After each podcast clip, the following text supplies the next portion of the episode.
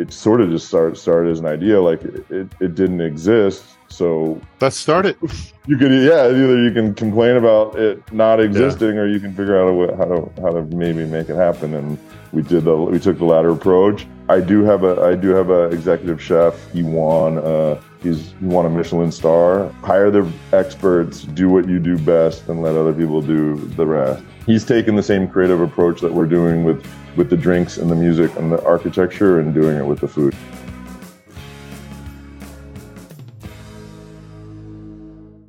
Hey, rock stars, welcome back to the podcast. The vibe, the ambiance, the atmosphere are all vitally important to drawing guests in and getting them to come back. You know, ambiance is as important as the food and the service.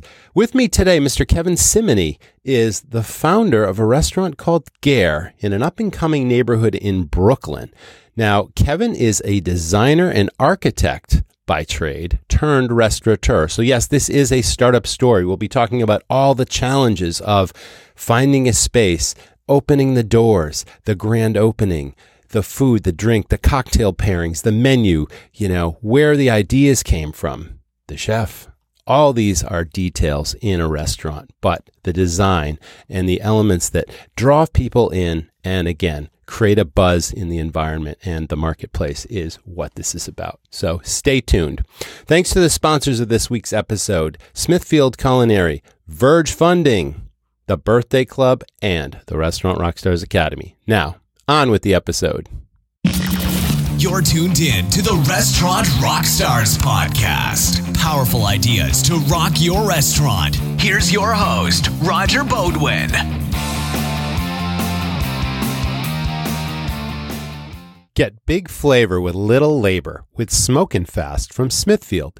It's fully cooked or smoked proteins, including American barbecue staples and global flavors. Everything from ribs to pulled chicken to brisket and barbacoa are all authentically slow cooked to perfection. It's so delicious your guests will never know it wasn't smoked right in your own kitchen.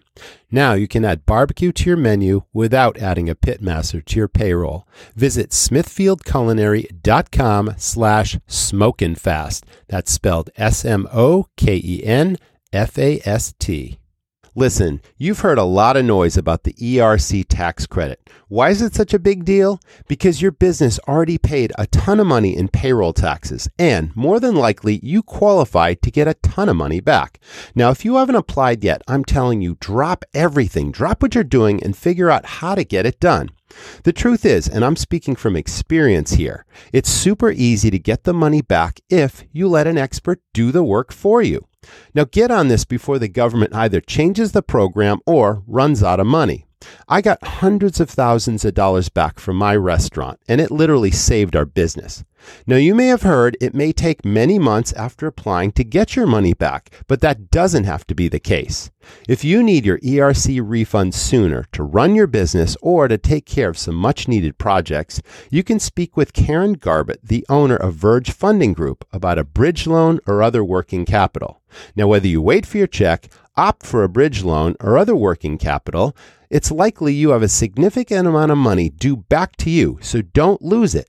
Now go to the show notes for this episode on our website and use Karen's calendar link to set up a time to chat with her personally about how much money your business can get back. Hey everyone, welcome back to the Restaurant Rockstars podcast. So glad you're with us. Hey Kevin, thanks for joining me on the show. How are you today? Hey Roger, uh, I'm doing pretty good. Thank you for having me. Absolutely. You have a really interesting story. And my audience knows I usually start off with a backstory of my guest as it relates to hospitality. You have a sort of interesting background in how you got into the hospitality space. It's centered around architecture and design. But that doesn't mean that you never worked in a restaurant before that. So if you did, tell us. But otherwise, tell us about how you got into the, the restaurant space and, you know, kind of your career trajectory, you might say, with passion for design and aesthetic and all that kind of thing? Um, yeah, no, just to set the record straight, uh, I actually never worked in a bar or restaurant prior to uh, doing this. So just um, there, there's that. Uh, but yeah, no, you're my my background is architecture. Um, I you know, I went to undergrad and, and graduate school in architecture and worked as an architect for several years uh, independently, and then really got into 3D arts. Um, of all things, I went to Columbia in New York, and that's what first brought me to New York. And at the time, uh, the dean was doing a lot of uh, digital design work, and a lot of architectural work was going virtual. And so uh, the dean Bernard Tschumi uh, was doing a lot with you know where does media and architecture and film and and cinema and all these things kind of converge and come together. And so i got really seduced by that and sort of the immediacy of being able to create these whatever you wanted to whatever you can imagine in the computer um, it, it, wasn't tied to building and construction and all the things that like um, are involved in building a real project. And so um, i started a company in new york and brooklyn here in dumbo in 2006 called March. Um, and we focused on doing high end luxury kind of uh, design and but but a lot of it catered to um, the luxury residential world and mm-hmm. um, so we were doing a lot in luxury residential and a lot in virtual design and creating speculative visions of the future and helping developers imagine projects that you know have yet to exist and and dabbled in other industries like uh, commercial graphics and designing digital sets and using our architecture background, but doing it in an experimental sort of virtual way. And then anything that was tied to reality was pretty much exclusively in the in the luxury residential space.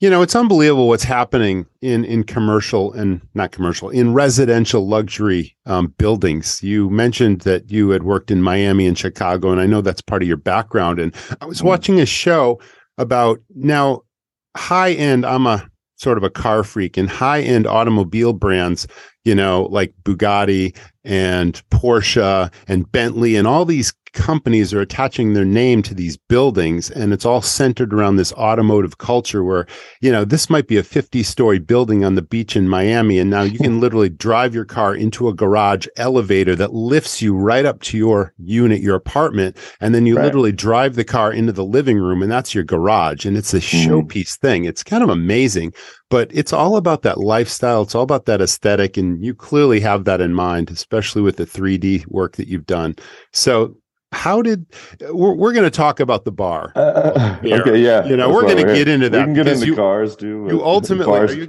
are you a car guy too?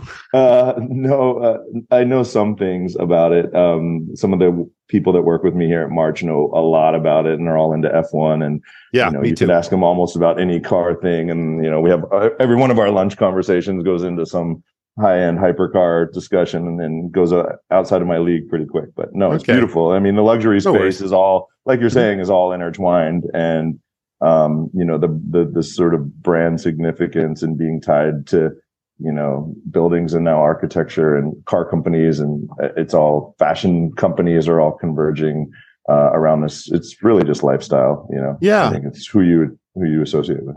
Same with the bar space. You know, the bar space is a lifestyle, designing bars and clubs and venues and all that kind of stuff. I mean, it's such a movement, you know, depending yeah. on anywhere in the country, really. So, how did you make the transition and what was the brainchild for Gair? Like, how did you jump into the bar space?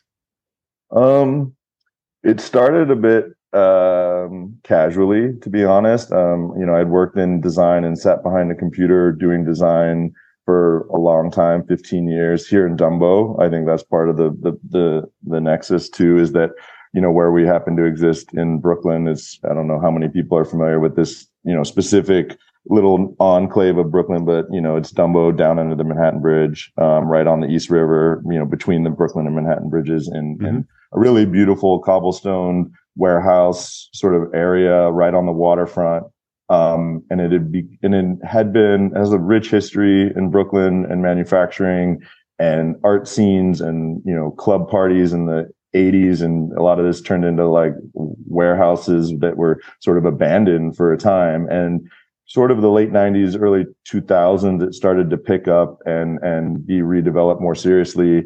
Um, but there was you know and we opened our office here for march in 2006 and there really wasn't any bar culture. There was no real, not anything to speak of. There were a couple things that had come and but no real food and beverage scene. So no bar culture, no food culture. And a lot of that had to do with the developer, to be honest, who owns most of the neighborhood and sort of resistant to it in, in a way. I think just because of the, the complications of putting in F and B into, you know, 120 year old buildings that weren't equipped or designed around a lot of that and just, you know, not wanting to sort of invest there, I think, and just turned a lot of it became, you know, design showrooms and, and sort of focused on easier commercial space to kind of get up and running. But, you know, there's a lot of people that live in the neighborhood now and a lot of people that work in the neighborhood and, you know, it needs, it needed something to service that community or those communities and people. And then the tourists is just a whole nother boom that happened over the last 15 years here as well.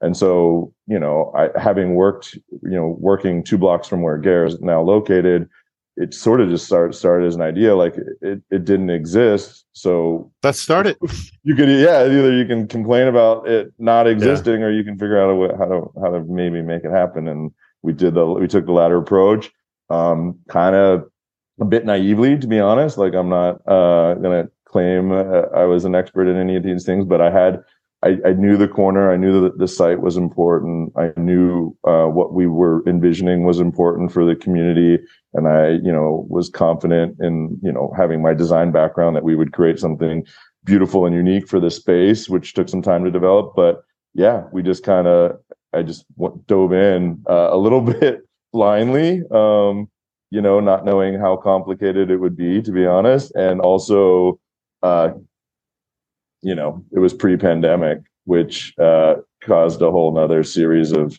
things that I was not prepared for. Right, like most of us, yeah, blindsided us. So, so you've got yeah. a neighborhood that sounds really kind of, yeah, really kind of eclectic, and now you've brought a venue in that is now a draw. You mentioned tourists. So a lot of tourists that end up in in Dumbo, down under the Manhattan Bridge area, that whole thing. Yeah, there are a few. Um, it's become yeah, it's become, you know, Forbes put out an article right around New Year's uh, yeah. that had listed the 10 most uh, Instagram locations in America based on Google searches, and uh-huh. our intersection was number one. Um, you know, uh, it, you know, it, has got amazing views, and again, it, has got these kind of old Roman kind of feeling streets and yes. um, sort of canyons of old warehouse buildings that provide view corridors to these amazing bridges and structures that fly overhead and you're constantly you know walking on cobblestone streets and mm-hmm. um, you know seeing these huge bridges kind of fly over you and the big right. you know, bases for the bridges come down and land right in Dumbo and um, yeah and and so I think that that's a draw obviously you know Brooklyn became a lot cooler over the last, you know, became a draw in and of itself over the last 15 years. So the the intersection, um, the the the expansion to Brooklyn um, from Manhattan, obviously a, a huge thing. Instagram, um, you know, tourist guidebooks like what to do in Brooklyn when you land here. You know, um, that's obviously a big thing. Uh, that that and you know just social media in general and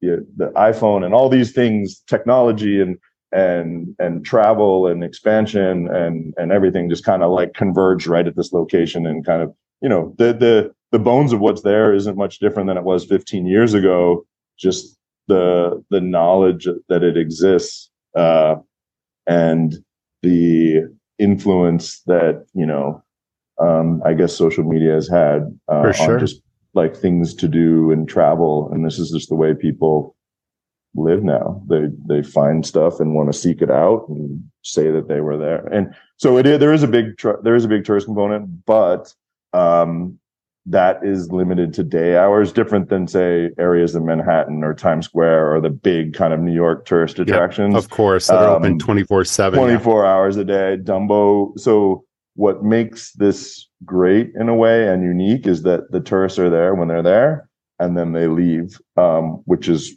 you know fine and and at night when most bars and restaurants function uh, it's a lot of it's a lot of people that work upstairs and and and, and around the block and a lot of mm-hmm. people that live within the surrounding block so um, it's funny because we just got a google review pretty recently from someone who stumbled upon us and and the and the quote was uh, he he or she must have come by at eleven o'clock on a Tuesday or whatever because he he made it seem like he stumbled upon this great bar in a quiet corner of Brooklyn, you know, and it's just like, well, come in 12 hours and there'll be 500 people on the street in front of you. Totally uh, different. Yeah. Totally different. So well, that's awesome. You know, it's different audiences at different times of day. And yeah, let me ask you a question. I haven't been in the city in, in well, several years, but I remember walking over the Brooklyn Bridge into Brooklyn. And obviously that's an iconic bridge. Is that walkable within the, your location distance? Like when you come into Brooklyn off the Brooklyn Bridge, or am I in a different neighborhood completely? You're right there. So when right there, across, so the two bridges are side by side. Manhattan Bridge is relatively close to the Brooklyn Bridge. Yeah, they both they're both uh, only three blocks apart, I guess, uh, gotcha. uh, where they kind of land mm-hmm. uh, on the on the Brooklyn side, and then yeah. they they sort of splay out and land further apart on the Manhattan side. But when they kind of drop here, um, and yeah, from the Brooklyn side, if, when you come across the bridge, it'll there's like a stair that drops you down onto Washington Street, and our mm-hmm. address is 41 Washington. So oh, once sweet. you come down there, you just yep. turn left, walk two blocks down, and and we're right there. Right on. Let's talk yeah. about branding a little bit and how sure. the name came to be. Tell us about the name first of all. You're wearing the hat that literally spells out the name of your barn. Well, your place. hard to see. Uh, that's a black on. There black. you go. There I can totally see it now. There's the G, the A, the I, the R. Okay. So tell uh, us where the name come from. Um, so uh, Gair is named after Robert Gair, who was a Scottish immigrant, and mm-hmm. he had started a, a, paper empire in Lower Manhattan, and um, sort of this is like late 1800s, and and sort of grew and grew and grew, and he became famous for uh, sort of by accident. There was a, there's a there's a story of so some worker of his accidentally cut through uh, a bunch of good paper or something packaging goods in their shop and mm-hmm. it sort of a light bulb went off and he said well you know if we actually use this and manipulate it in the right way uh, he developed the pre-cut cardboard box, which is like oh. how uh, packaging came to yeah, yeah. Uh, be much easier to fabricate and make. And, and, so before him, you know, everything was bagged and boxed in a very laborious way. Um, if you went in to get biscuits at the drugstore, you would have to fill your bag and weigh it. And so, and then this just kind of revolutionized the way uh, products were bought and sold and packaged and marketed. And so it became this huge printing and packaging empire down here. So eight of the these big warehouse buildings in Dumbo were um, all created by Robert Gair. Once he once this uh, in his entrepreneurial ways, the light bulb went off. He started this huge paper and printing empire.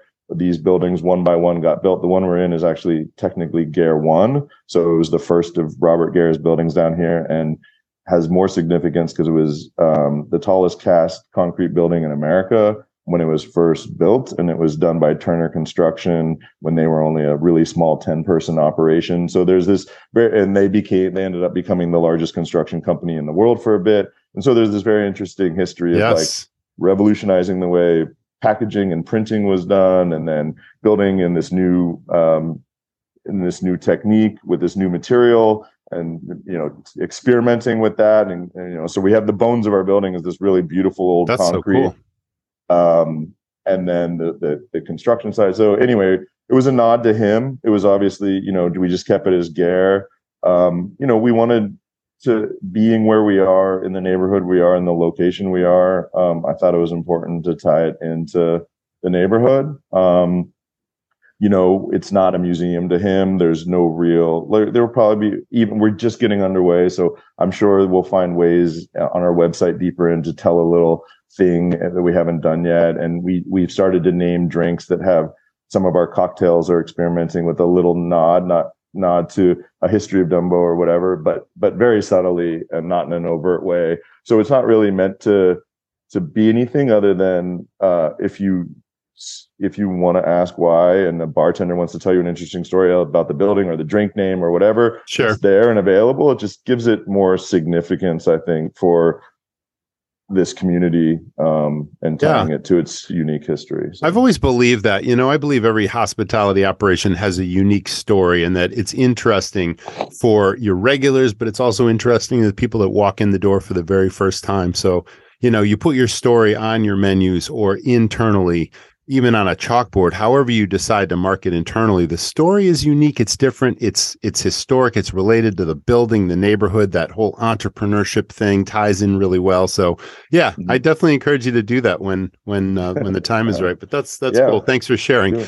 Let's talk about your startup story. You know, a lot of restaurant um, bars and and you know hospitality operations start with an idea and then they kind of evolve over time. You're relatively new. Did you just open like February of this year? We opened for just beer, wine, and cocktails in at December uh, yeah. of okay, 2022. Oh, um, and yeah, just this year, a few like, months ago, not that sure. month, no, no. And so that yep. was just because we were um, not unlike other stories. We, we were struggling at the end to get national grid and our gas and all the sort mm-hmm. of things fired up for the kitchen. So the kitchen yeah. was a little bit behind the bar. Or uh, health give thing us, too. Yeah. Yeah. There's, uh, you know, uh, there's a lot. As, it's as a laundry list. Yep. Yeah. Um, but so we were ready to go with our uh, beer, wine, and cocktails program front of house. Um, it did give us a couple months to get our bar, you know, sort of tight and right and staffed up. And, and we did even a couple of six weeks of training and prep for that um, leading into it. So it was it was a nice phase in, and then once we did open, it was as an introduction to the community. We were able to kind of, you know, we didn't do any big media blast or anything. We just kind of opened, peeled back the vinyl that we had wrapped the windows in for many years, and and just opened our doors one day and got a lot of people being like, "What the hell just happened?" You know. And yeah, took a lot yeah. of walk-ins and you know really built like a nice base of people that live and work in the neighborhood. And so it was only drinks for a bit. And, mm-hmm. and then once we were able to get our kitchen, uh, equipped and our staff and everything up and running, we, our official launch with food and the whole program and the grand opening was February 24th, uh, 2023. So two months ago. Did you play a part in designing, you know, the menu items? There's a lot of interesting things on that menu, and I'm going to ask you a little bit more about that. But did you bring in? Um, do you have a chef? Do you have a kitchen manager? Like, who designed the whole menu and decided what is going to go with this concept, with your drinks and all that sort of thing? Is it curated? Tell us the story. Yeah. Um, so I do have a I do have a executive chef on on board. His name's Gabe McMackin. Uh, mm-hmm. He won. Uh, He's he won a Michelin star actually Excellent. with his with his former restaurant that uh-huh. was called the Finch, which was in in Brooklyn. Also prior that was that had to close down uh, due to the pandemic. It was hard to pivot a Michelin starred restaurant um, during these oh, times. Yes. Totally um, and then he through family connections and other things he he relocated up to the Hudson Valley uh, on the Connecticut side actually and was running Troutbeck, which is like a really nice um, resort up in the Hudson Valley. You know, that was his pandemic shift and kind of kept everything going. And then um, I had met him actually through two different uh, contacts. Where it was like, you know, as I was floundering during the pandemic, trying to figure out my operating team and how I was going to pull this all together, because I knew from day one I have no, you know, that wasn't my. Of course, surround yourself with. That was, yeah, yeah, the team was hire the experts, do what you do best, and let other people do the rest or what uh-huh. they do best. Um, sure. So I knew that all along, but during the pandemic, there were obviously some very awkward periods in there of trying to find an operator, find chefs, find people. You know, everyone was just like so confused with what was going on and where everything was headed. And you know, there was a mass exodus from New York at the time, and and the scene, and and so uh, I had met him, Gabe, back in 2020, uh, all via email and calls at first, and then we just kept in touch every couple months to check in to see how things were going. And and then within the last year, my, when I was reaching out to him, it was more like, you know, asking from a consulting point if he knew of people locally that would be able to help pull this together for me um, from the kitchen side. And at some point, he just was like, you know what, I I do, but I'm also really interested in work. He, you know, he he had seen me sort of uh, persevere, and uh, he believed in what we were doing, and what and is re- in the process was in the process of relocating back to Brooklyn, and so he just he wanted to take it on as as you know something that he felt passionate about too. So I got really lucky yes, there. Uh, there great. were a few there were a few things during the pandemic that obviously were uh, not you know there was a couple silver linings that i guess you can we can point to um, but most of it was not great but of this course. was one of them um, so it really i mean i can't I, I, think the only part I can claim any um, part in. I'm not a chef. I don't make the dishes, but it was, you know, I think what we're trying to do is definitely like push the envelope of what you would expect from like a neighborhood. You know, uh, we we're trying to toe the line between feeling like a very communal neighborhood bar that, but also, you know, uh, we aspire to, you know, Michelin star food and you know high awesome. bar accolades, and so we're yes. trying to like how are we approachable and how are we accessible and not snooty about what we're doing, but experimental and whatever. And he just he just ran with that. You know, I think we have really interesting dishes, um, you know, vegetable and meat and fish, um, dishes that you know what they're cured in or what they're they're accompanied with, and the sauces and everything. He's he's taken the same creative approach that we're doing with with the drinks and the music and the architecture, and doing it with the food. Um, so it's all saying, curated okay. and paired together, and you've got signature cocktails. Obviously, I, you know what? I went. I was on your website, and I think the fo- the photography is great. I mean, it definitely oh. brings the experience to life. And you go through the gallery, and the drinks look amazing, and the food looks yeah. amazing. Like that is really a a hallmark of a you know a restaurant that knows how to brand. It's like if you can get people feeling like they're in the space even before they walk in the door, and and the photography and the vibe of the place and it all comes together i think that's a huge branding element I, I, think you've nailed it there that's pretty cool yeah thank you um we it's pretty it's version 1.0 i thank you for saying that um there's only a few dishes on there and only a few drinks on there and our instagram actually shows a bit more now um but yeah i mean so having worked in design and architecture uh you know i helped with a lot of these campaigns for selling these luxury buildings that mm-hmm. um, you know to and there's a big design team on there. There's architecture firms, there's interior firms, there's there's creative design agencies, and it's you know again we go back to lifestyle. All of these things, you know, the logo, like what's the name of the building, what's the logo for the building, what's the aesthetics, you know, what is the interior design? All of this stuff is tapping into an emotional level of of you know trying to get convince these people that they want to buy buy into this prior to you know these things being built. So I've that that has been reinforced in my career over the past 15 years just how important all of these little seemingly small pieces add up to because at the end of the day that's you know that's what people that's the character of what you're creating right and it's everything from the detail on how the leather banquette is strapped to you know it's it's all of that right and it's what people remember the things they touch when they go there and and and see. So yeah, and a place um, can't be overly trendy. It's got to be timeless and it's got to capture the guest's imagination. It's got to create this warm, inviting atmosphere with a sort of hipness to it based on the neighborhood. Walk us through as if we've never been in the space. Walk us through the front door and what do you want guests to notice and what are the sights and the sounds and the smells and just what's the vibe? Just describe yeah. that for us if you would.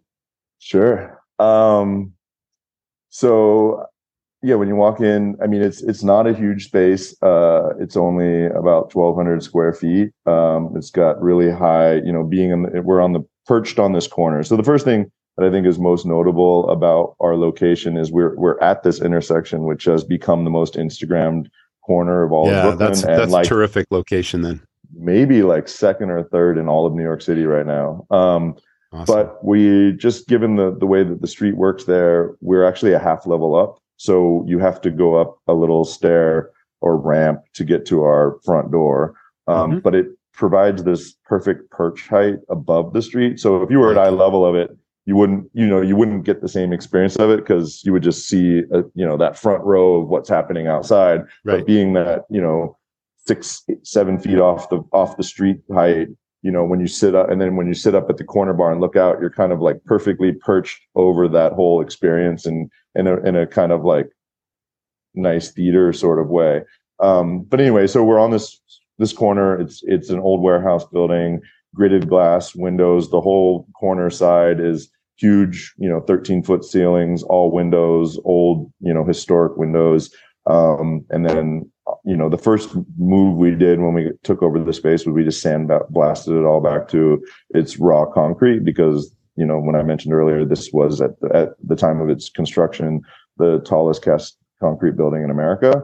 Um, so it has all this beautiful old concrete aggregate. You know, it's rough. Um, you can see rebar sticking through at points. Uh, you can see when you know now they do all the the the formwork and in, in, in, wood and steel and what, but the steel work that goes inside. But back then, you, there's still remnants of these wooden dowels that got hammered into the concrete um, as the formwork was being placed. And so there's this really beautiful old, rich, rough, sort of just uh, concrete base. And I love you like, how to that. Yeah, yeah, cool. we, that was the first thing. Like, I love that.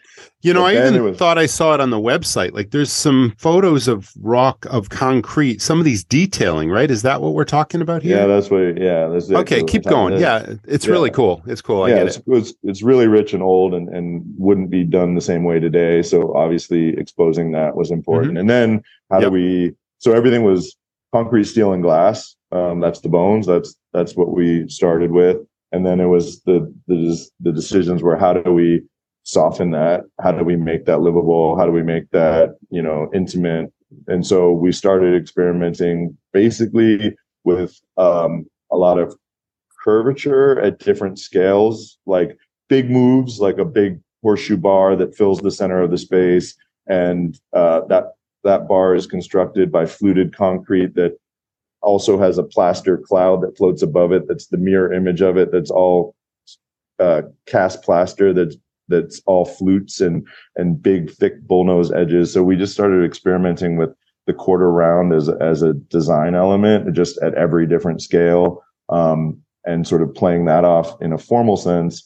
And then material wise, uh, you know, the the whole thing is materially rich, but with a lot of raw um, some refined, some some raw, just raw material. So it's mm-hmm. plaster, um, white oak, uh, uh, the cast concrete, the new cast concrete. Our bar top is Brazilian basalt, which is this really interesting um, basalt that uh, uh, that when basalt columns grow and then volcanic rock hardens, it freezes, it sort of cures in these like hexa- hexagonal shapes. Um, and it creates this really beautiful pattern of warm and, and cool browns. And so it was like started to work with a lot of earthy tones and texture and just things that felt earthy and historic and old. And, and then the palette started start, sort of evolve from that. So the colors are pretty muted and earthy. So the, the Gair color, colorways, so to speak, that we use are, um, our main color is called dead salmon, which is, uh, like a really muted salmon color. And so we we have the huge tadelakt wall, which is a hand hand troweled Moroccan plaster. Um, so it's really beautiful hand movement, but it's all done in this very muted salmon color. Um, so dusty rose, dead salmon, ochre, brass. You know, so it's just playing with a lot of these visceral earth colors and tones.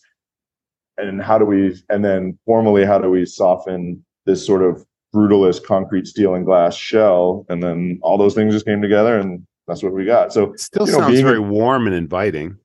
It is with those colors there, and those textures, you know, and and even though we're talking about you know raw concrete and the bones of a building, it's still all all those elements do sound like they're coming together and make it a really not just an eclectic space, but a real yeah. I mean, there's a lot to look around at, right? But you can also look out windows into that corner that you're on oh, and yeah. see the traffic and see the maybe is there a view of the bridges also or any of that you you do get a view down washington street of okay. the yeah. manhattan bridge um, so Very you cool. you get glimpses of bridges you get the corner bar. We have a huge corner bar that lines that takes the whole window, and that's meant to be looking out like, mm. down on the sort of theater sure. and street that's happening just yeah, below yeah. you. Right. But then the at the center of the space though is the huge horseshoe bar right in the middle, which is all about community and interaction and looking across your friend. And when you're there at night, uh, obviously during the day it floods with light in different ways. Um, when you're there at night though, the, the mood, you know, the lighting's down, everything's super warm 2700 Kelvin, you know, recessed, you know, a lot of it's cove lit. Um, we have candles everywhere, you know, in these sort of amber glass things. So it's very intimate at night. Yeah, um, I like that. Very yep. cozy. There's a glow. You know, yeah, there's a warm glow. There's definitely that kind of approach going at a bar, you know, in nightlife. You want to be obviously play that mood. And it's a place, it's a great date night place, uh, you know, a great place to meet um, some friends, but you know, we're not, we don't have like the, the, the, the table for 12 you know it's not like that kind of thing. So a lot of couples and a lot of people cozying up on the banquette and sitting and seeing you know joining you know of our 55 seats you know 40 of them are at bar height. Um, so majority of of when you're there you're sitting at you know count bar height you know and it feels very much like a bar even though we're trying to be very much a really great restaurant too. So, so did you hire like uh, really talented bartenders? Do you have a mixologist that came up with the drinks that keeps bringing the flair and the showmanship to that piece of it? Tell us about bar operations and, and how that came to be. Yeah. Um, so I did, um, again, uh, not having a lot of experience in the space and also, um, you know, being in the going, getting through the pandemic, uh, you know, I, I met with a lot of people um, you know, I was I took part of the pandemic and was living up in the Adirondacks, which is like six hours north of the city, um, with my two young. You know, I had a newborn and a and a and a young daughter and my wife, and we were trying to just figure it all out while we were working remotely. Um, but I was I would come back and meet with a potential operator or chef partner or front of house or person, you know, someone who'd been in the bar scene for a while. Like I would drive five hours here, meet for an hour or two, and drive five hours back. And that's just it was just a lot of that kind of like homing the the the the field to see to see who was out there and and and whatnot. So I got fortunate, you know, I, I was able to spend a couple years. Not that that was great, um, figuring it all out, but I landed on um, I through a series of mutual connections. I had a I had a guy helping me uh, who was a friend of a friend, just figure out the landscape. He introduced me to to my operating partner, Jeremy Kittredge, who um, that was the first major connection. So when being my first bar and restaurant, um, you know, knowing that I needed someone with the experience. So it's my first, it's Jeremy's 41st. It oh, just yeah. so happens. Okay, there you go. So um, it's the 41st project. And he didn't realize that until after it was kind of a joke because it's our address is 41 Washington Street. That's so great. it was it was kind of this funny Uh-huh. uh 41 was like this underlying thing. Our bar height we set at 41, which was like intentionally done to be a little lower than some bar heights because it it just felt more comfortable for dining and all that. So 41 was this funny number that kept coming up, but it just so happened to be his 41st when we when he calculated it after that he had either been an owner of or a consultant on or whatever his career is crazy in his own way and Yeah. you probably have a very interesting uh, future podcast with him but um, so I, I met i was able to connect with him and then really um, you know through his international and national connections and new york connections he was trying to bring his whole world closer to home. And i was you know trying to build this thing. And and so met him. He just had a ton of contacts. And and really our first two hires were rob robert struthers who is our beverage director Mhm. and megan cassell and she's our gm and he had met known both of them through previous things he had done so we kind of were able to cherry pick Awesome. uh, through previous relationships yeah, it's all you know, network. find yeah it's all that but what's great about him and what's great about how we did it was we chose young people who were established and had a, a you know a, a history and experience uh, to sort of reach a level of expertise with what they're doing but we're also still young and eager and not and not like someone who has already done 10 years at that level. So we were we were kind of elevating both of them from their previous positions up to now beverage director and whatever. So we rob had had just so for, in, for the community Rob's experience leading up to this was, you know, working at at all the famous bars and and cocktail lounges in New York, Nightcap, Maison Premiere, Fresh Kills, Dutch Kills, you know, like kind of, you know, that was his formative years. And then, you know, we kind of took him now here and gave him the opportunity to take all of those that decade of experience and and and flex what he wants to do with our program here. And so it was finding young, really eager talent that saw this as an opportunity to again um, try something different and and push something. I think partly what makes it interesting for me because I haven't done a lot, you know, any of these before. It's like it's all it's all fair fair game, right? This whole thing's, you know, I'm not. It's whatever whatever we want to do here. Let's do it and make it different than what's been done before because I haven't done anything before. So Well, yeah, I mean, I'm glad you mentioned that because, again, someone with a complete design and architectural background getting into this space, obviously there's a lot of bumps in the road, but you smoothed out your runway by hiring the professional talent that had that expertise. And it sounds like it's a great balance of partnership with everybody yeah. involved just you know having a common vision and moving that vision forward. So despite that if there weren't too many bumps in the road did you still find any challenges leading up to your opening? Anything stand out or did it go pretty smooth?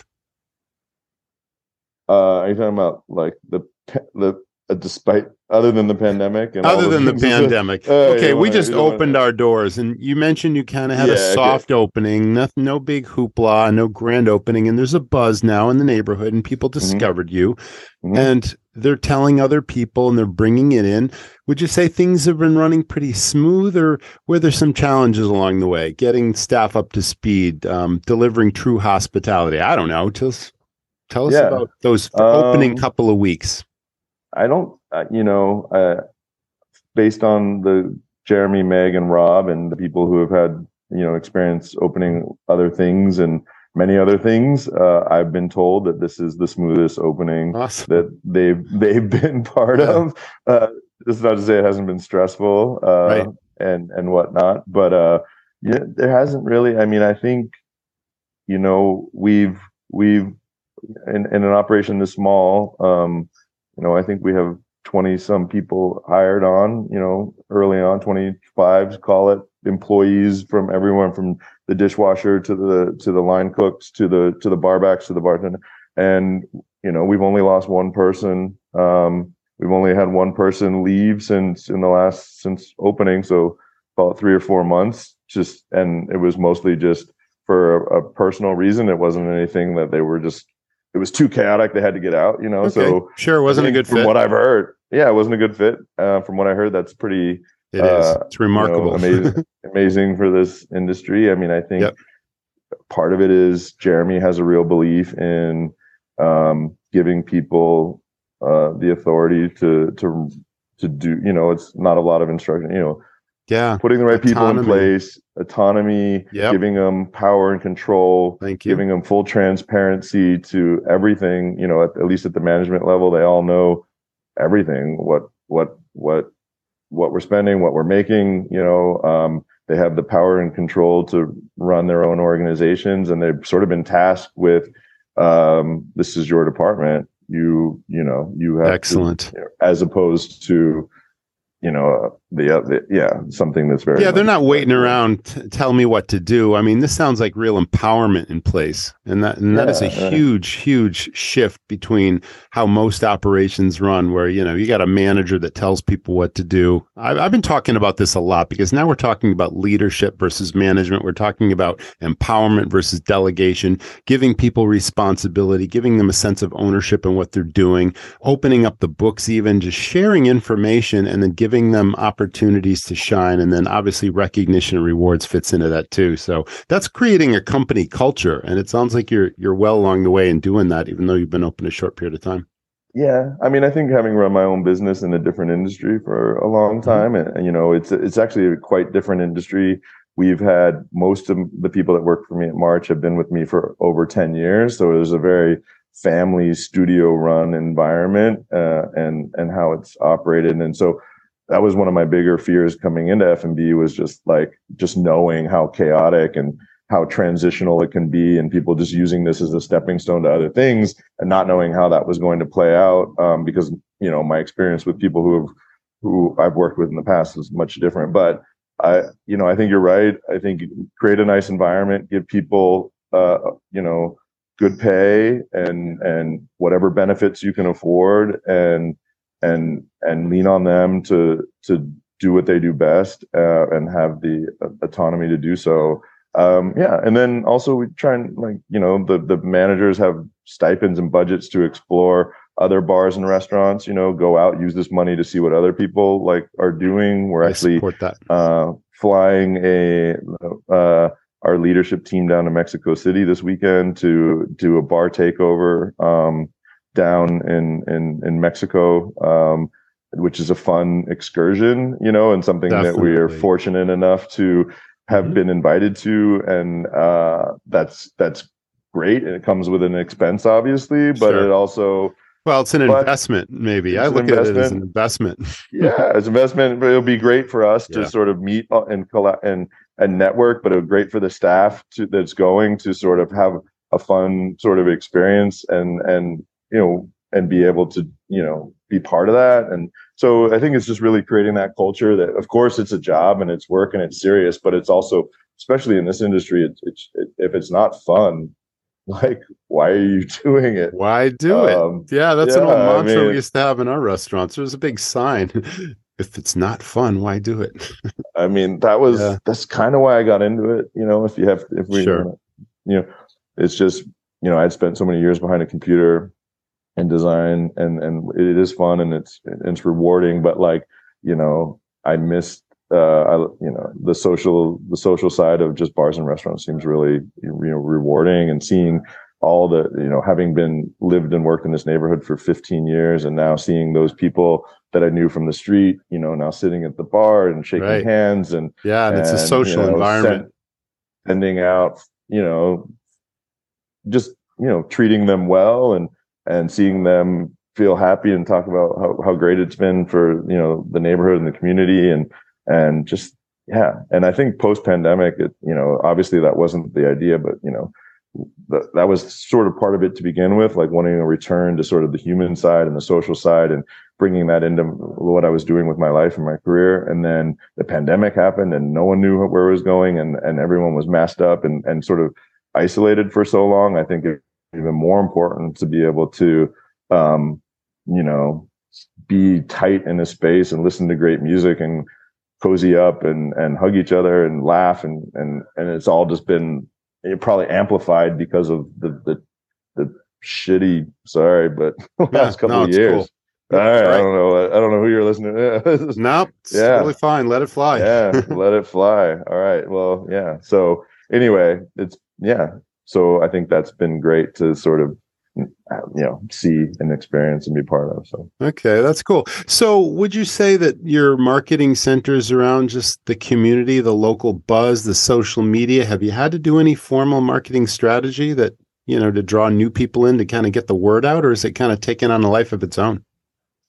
we um uh we have a great PR team. So you know, uh, Jeremy um had through his 20 plus years, 25 years in the industry, we you know became friendly with Rachel Harrison. Rachel Harrison Communications is our PR agency.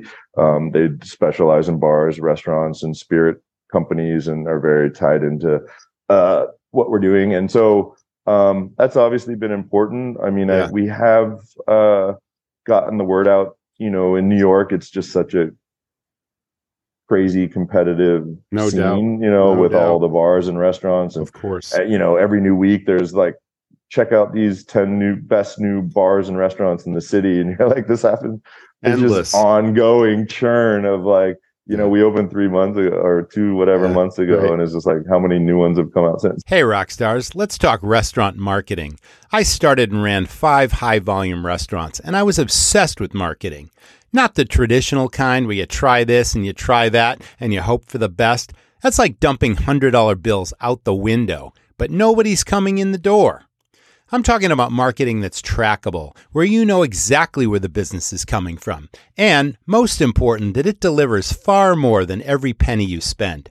So here's where my friend Dyson comes in. He's a restaurant person, just like you, owned his own concepts. Now he runs Fan Connect. He's got something called the Birthday Club that's proven to drive new and repeat business in your door because everybody has a birthday.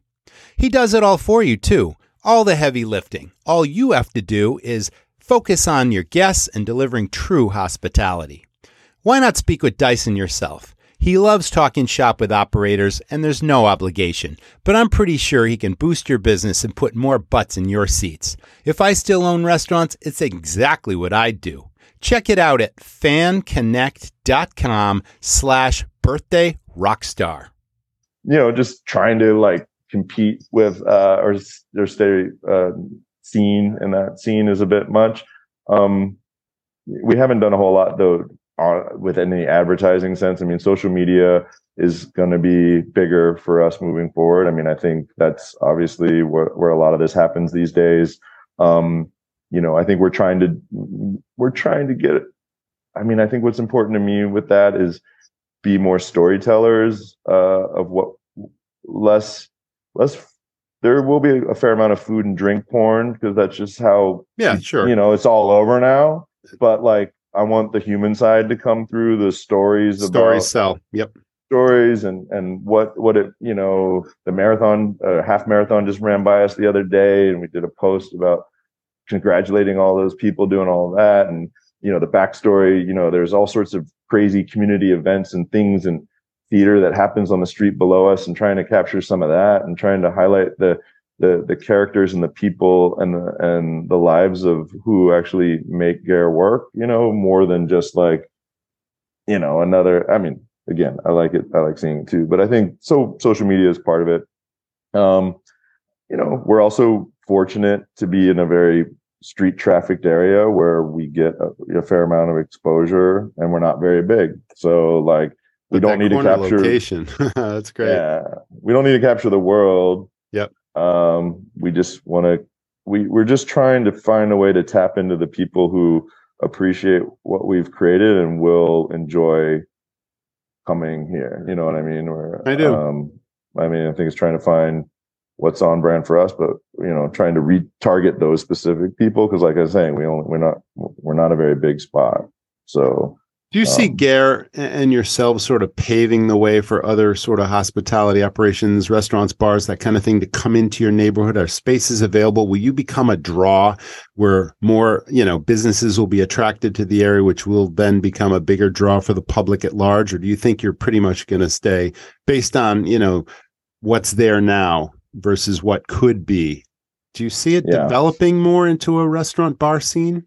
your neighborhood or um i would like for it to um because you, you know, said the we, developer wasn't really into that whole idea the you know the person that controlled all that real estate they haven't been and they they do own about seven they own a lot they own the majority of the real estate mm-hmm. whether it's commercial uh, street commercial office commercial residential they just the the lead developer down here bought most of dumbo in the 70s 80s uh, and and have been slowly uh, redeveloping it. There, yes. there are a lot more people that live here now. I'd say in, within the last four, four or five years, a couple new luxury towers and other new buildings have gone up. Um, so more residents are here, which uh, leads me to believe that that the need for more uh, hospitality will will be there. Um, you know, Jeremy and I and uh, and Gabe and Meg and Rob are talking about doing other projects, whether they're uh, in the neighborhood or close by. Um, that's definitely an interest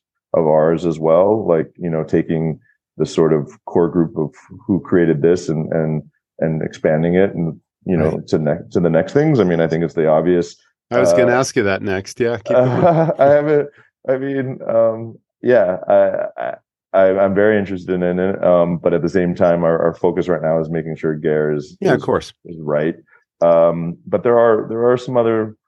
Uh, I th- I hope so. I mean, more more spaces, more places, more faces kind of mentality. I mean, I think what would you know different than other neighborhoods in New York because Dumbo is can be a bit of a, uh, a F and B desert at night. You know what we're what we're noticing is that, which is something we need to, the outreach we need to do is how to tell people that like there's a really cool, fun bar and restaurant in, in, in this area at 10, 11, 12 o'clock at night, which is if you're in the Lower East Side, the East Village, or wherever. I mean, you're just getting uh, that's when they're flocked. We do we're doing extremely well happy hour and early evening as all these workers are coming home and the resident and the are coming downstairs and the residents are coming home and the tourists are still there. Mm-hmm. We we don't need to um, we haven't we don't really need to market those hours. It's really just convincing people that Dumbo has a nightlife scene, uh, yeah. or is or is you are the scene, the kernel of a yes, the beginnings of a nightlife scene. Definitely. Um, yeah. And there's so many, but even that, I mean, within not that far, the great thing about New York is there's a lot of neighboring uh, there's a lot of neighborhoods right around us walkable that just you know, it's not like we're we're in the middle of a, a, a hard to get to area. It's just they, you know, they need to know we're open and and here, you know. And I think it's it's slow. It's happening. I mean, it's early days, you know. So that's really exciting um, stuff. That's awesome. Yeah. You know, I love these startup stories. You know, I was in in that place so many years ago, a couple decades ago actually, and you see an opportunity, you see a vision, what could be, and you kind of build something and you know, you kind of work real hard at it and you dominate your competition, just deliver true hospitality, give people something really cool to go to. And you guys are certainly mm-hmm. doing that. So I wish you all the best of success. Um, well, yeah, no, thank you very much. I mean, I think, um, yeah, it's, it's I, some competition's good, healthy competition's good. Yeah, business brings more business in, in a lot of cases. Yeah, I think we're, uh, you know, because this is something again, where Jeremy was at the interesting part of his career, you know, having done so many different things and trying to find something with meaning and purpose that was local and more close to home. Cause like literally he's been involved in projects from South Africa to Shanghai, you know, all around the world, Europe and, and, and, and flying all over and trying to manage uh, a lot of these things to finding something close here in Brooklyn that he felt uh, you know, had a real purpose, I think. Um, and me, since this was the first thing I'd ever done and really did it because I was a passion project gone awry and, and just became, you know, uh, got, you know, really involved in something. I think it was, you know, pairing those two ends of the spectrum together. Like if it's not, if it's not interesting and meaningful and trying to do something different and it's just a, a money play, I mean, it's just not really what this is not really why either of us got into this one. I mean, obviously, to make it successful, yeah, sure. you know, the financial side is important. But if it doesn't, if it doesn't try and do something different or create a, a you know, ex, uh, you know, I mean, and and I guess my background in design, that's part of it all too. Is like you're always trying to like do something unique and different anyway. So yeah, think, create a lasting legacy, something that's got staying power, something that's got a true direction to it, not just okay, this is a quick money making venture. I'm in, I'm out. Next, you know, yeah. I mean, longevity yeah. is important. Yeah, that's the timelessness think, of, of a concept, perhaps too, because so many restaurants and so many bars come and go, and that's not why you're in this. It's like, yeah, no, I mean, I used to live in I used to live in the East Village, and you know, obviously, like, you know, you go back there every two years. You go back, you don't even recognize. I remember what used to be in that space. Yeah, now it's this. Yeah, it's, it's been like, ten different things in the last two years. It's bananas. So, yeah, um, obviously, you know, like trying to through the design and the timelessness, like you said, the location, um, just where we are in our careers. You know, we're not we're not 28 year olds anymore 32 you know we're like at a point where we're just um in, investing in in in projects that are meaningful i think from a personal fulfillment but also for the world you know i think definitely. that's yeah i mean i think that's what and if this is the only one you know great we did it i, I tried it and uh, hopefully there's more. Um I, i've learned a lot. I've learned a lot of what what to do and what not to do. Um, but yeah, we'll see. We'll see how it all plays out. That's totally great. I so appreciate you being on the podcast, Kevin. Thanks so much. Sure. Thank you very much. Wish um, you guys um, again the best of success and, and everything. Yeah, thank you. Well, come down. We'll have to see you. Yeah, you know, it's been way too long since I've been to the city. You know? Where are you where are you based? Coast of Maine, just north of Portland, Maine. Oh wow. Okay. Yeah. Well at least the least you're on the East We're Coast. on the East Coast. That's right. All exactly. Right. Well, we cool. Got, all right. So, well, we're close. So next, hit me up and we'll we'll meet you down here. Thank you so much. That was the Restaurant Rockstars podcast. Thanks so much to our audience for tuning in. Thanks to our sponsors. Stay tuned for the next episode. Can't wait to see you and stay well, everyone. Thanks, Kevin, for being our guest today. Man, you walked us through the startup story, the design elements, your background, the neighborhood, and what your future plans are, not only for Gair, but beyond. Exciting stuff. Thank you so much for inspiring us with your story, and we wish you the best of success at Gair. People go to restaurants for lots of reasons for fun, celebration, for family, for lifestyle. What the customer doesn't know is the thousands of details it takes to run a great restaurant this is a high risk, high fail business. It's hard to find great staff. Costs are rising and profits are disappearing. It's a treacherous road, and smart operators need a professional guide. I'm Roger. I've started many highly successful, high profit restaurants that I've now sold for millions of dollars. I'm passionate about helping other owners and managers not just succeed, but knock it out of the park. I created a game changing system, and it's filled with everything I've learned in over 20 years running super profitable, super fun restaurants. Everything from creating high profit menu items and cost controls to staff training where your teams serve and sell to marketing hooks, money maximizing tips, and efficiencies across your operation. What does this mean to you? More money to invest in your restaurant, to hire a management team, time freedom, and peace of mind. You don't just want to run a restaurant, you want to dominate your competition and create a lasting legacy. Join the Academy, and I'll show you how it's done.